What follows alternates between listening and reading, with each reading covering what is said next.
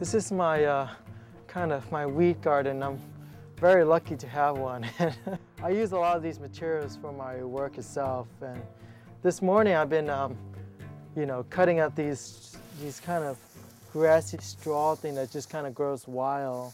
In an age where pictures are defined by pixels, San Jose based photographer Binh Danh has discovered a decidedly low tech approach to the art.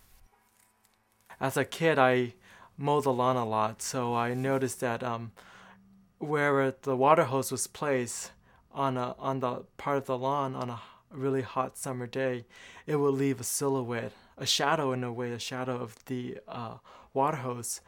You, can see that part of this lawn actually losing its chlorophyll. It's actually turning yellow. And in another week or two, we really have nice sunlight. This will be all will be yellow.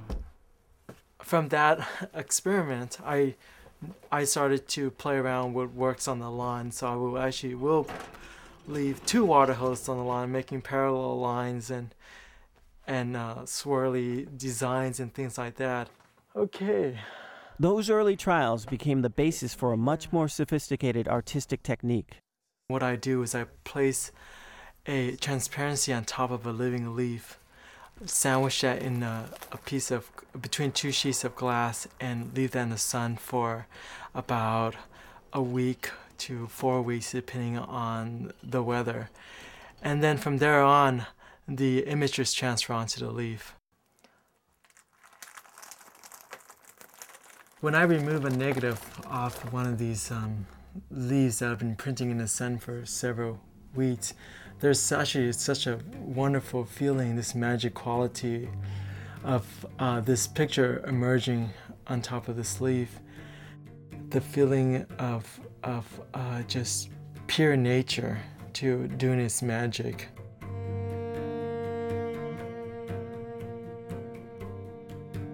It's not just the technique that has captivated people's attention. It's the ghostly images embedded in the leaves.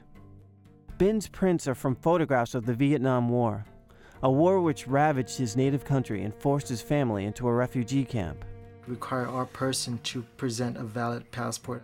In 1979, Binh's family fled to the United States. He was two years old.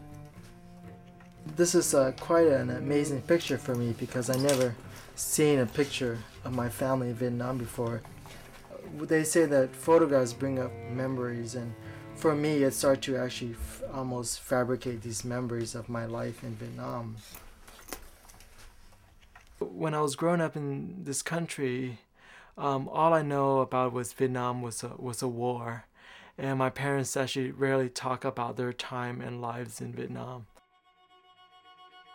So, as a child, I always have this question.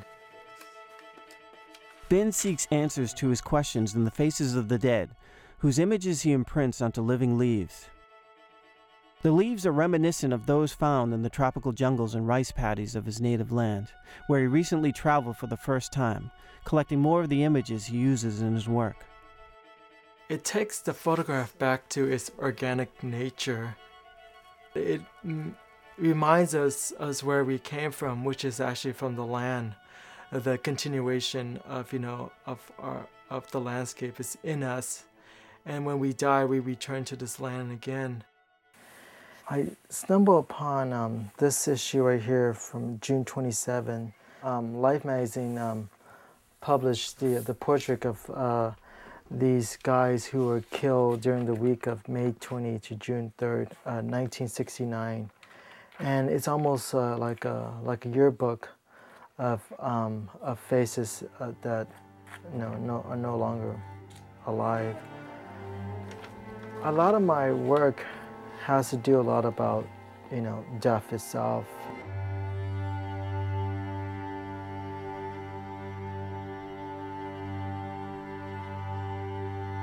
These are portraits of uh, civilians who were exterminated during the um, Pol Pot regime. These are like kind of um, ancestral altars for me because when I, when I look at them, they look like almost like people I know.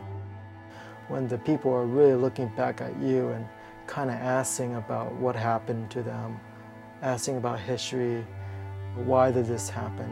I think that's kind of the power of this portrait. To be confronted with their face, looking at you through through a plant leaf, is you just very physically and emotionally just feel that that line through history. You just really feel like these are spirits from another world, spirits from another time that are coming back to, to bear witness to what's happening today. A year and a half ago, intersection curator Kevin Chen approached Binh about exhibiting his work at the Mission District Gallery. Binh accepted and suggested the show include the work of another young photographer whom he had recently met, Elizabeth Moy. But the first one I ever saw was this one, right? The one of you. Like Binh, Elizabeth is linked to the Vietnam War through her family. Her father, Steve Moy, is a military helicopter pilot who started his career in the Vietnam War. Before my dad left uh, for Vietnam, he started getting interested in photography, and so when he left for Vietnam, he took his camera with him. The photo sat in the box for more than three decades until Steve Moy was called back into combat, this time in Iraq. Right before he actually told me that he was leaving, I asked him to look at the slides. Inspired by her father's archive of photographs, Elizabeth created a series of images intended to be displayed alongside her father's work. This is from his archive. Um, the self portrait he took in 68, and then this is the one that I took of him right before he left. You don't tend to see a whole lot of pictures of your parents looking very vulnerable. That's kind of that's a little bit scary. When I saw those th- those photographs, I felt in love with the work right away. I'm I thought there was there was someone else out there who was also trying to find these stories too.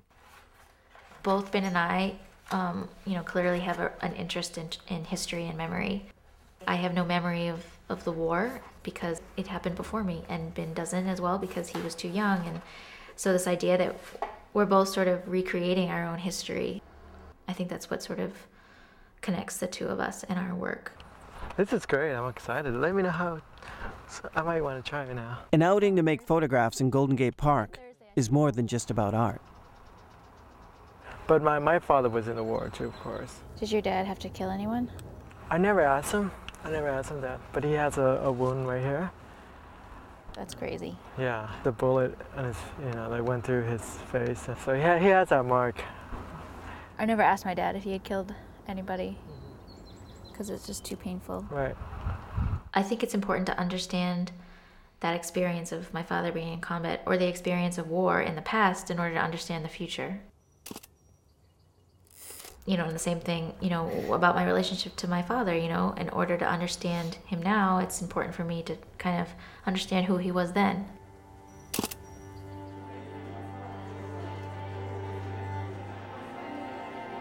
This exhibition, in and of itself, is kind of a, an alternative memorial to, to the legacy of war, albeit filtered through two very specific individual voices and perspectives. Hopefully, it's a space for reflection and contemplation, one that also can just spark that thought in um, people that come to the gallery just to see how these wars have impacted their own lives. For me it becomes almost like a religion. It's, it's almost my, my religious practice when i make my own artwork because i'm coming up with my own concept about what is life what is death what is consciousness and what is history. So i think that for me is my personal gain when i make this work